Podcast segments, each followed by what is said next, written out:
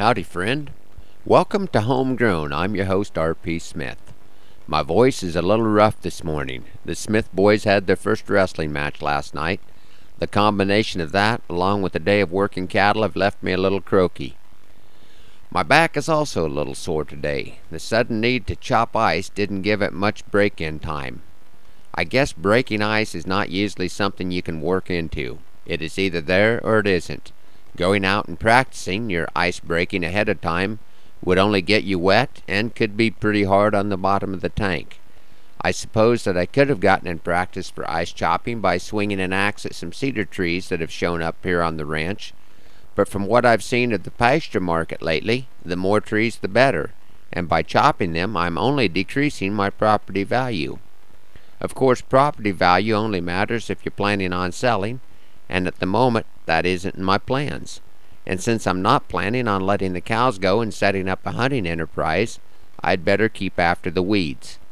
After a hundred years of tree planting on this ranch, it makes it easier to chop down cedars if I classify them as weeds rather than trees. Maybe if I get the cedar weeds cleaned up, I can go before the county supervisors next spring and protest my property values because I don't have enough trees to make my land prime hunting area. I think I'd better move on before I get myself in trouble. As I was leaving the ranch Thursday morning to help my brother in law Doug on a cattle job he had lined up, Beth told me to be careful, that she didn't want to take me to physical therapy along with our wrestling sons.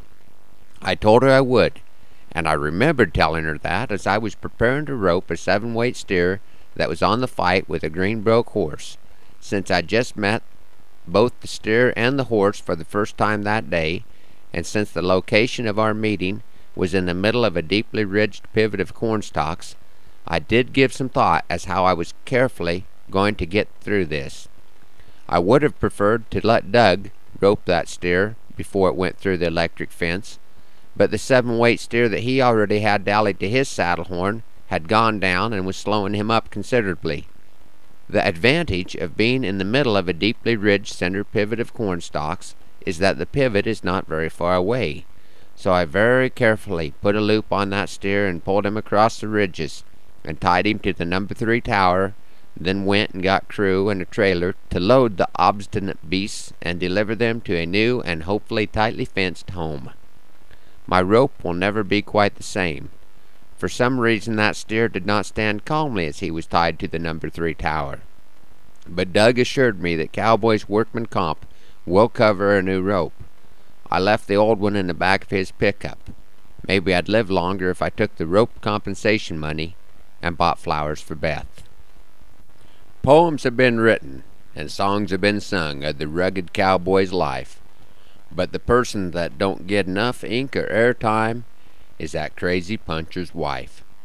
'Cause she wonders each morning as he's leavin' if he'll come home on his own, or if she'll have to go gather the pieces wherever they've been thrown. Some of her worry is justified 'cause he's been in a scrape or two where she's loaded him up and hauled him in. He calls it payin' dues.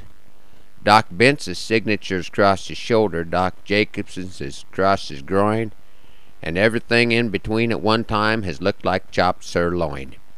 Now this cowboy, he's not careless. The scars just come with the job, and his memory's short, and he doesn't dwell on dangers that make her heart throb. So every morning as he's leavin', she'll say, "Be careful today." He'll just grin and shrug and wonder why. She always says goodbye that way.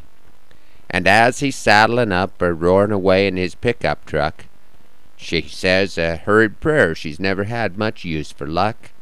She thinks about what he's doing and where he'll be that day. And she wonders if cowboys' guardian angels are drawn combat pay. Thanks for riding along with me on Homegrown today. Hope your week goes well and that you can join us next time for another edition. Happy trails!